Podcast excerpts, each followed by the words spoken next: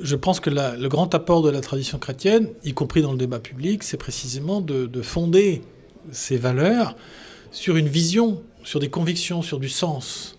L'Évangile nous dit, nous décrit ce que c'est que la vie bonne quand on contemple la vie du Christ et la manière dont le Christ se rapporte aux autres. Ce qu'il dit de, de l'accompagnement des personnes, de sa miséricorde, de l'invitation à l'amour qu'il a pour tous. Voilà, ça, ça fonde profondément une vie humaine et une vie pour tous. Je pense que dans une société où les gens cherchent le sens, où ils cherchent des repères pour leur vie, à se construire eux-mêmes, la tradition chrétienne peut offrir des ressources de sens pour notre vie à tous. Une morale sans sens, une morale utilitariste en quelque sorte, elle serait plus vraiment morale dans ces cas-là?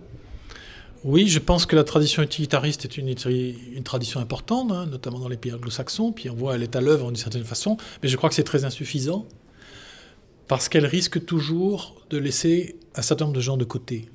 L'utilitariste, euh, qui ne voit finalement que le bien du plus grand nombre, c'est pas le bien de tous. Or, nous cherchons le bien de tous, ce qu'on appelle le bien commun dans la tradition chrétienne. C'est pas le bien du plus grand nombre, c'est le bien de tous.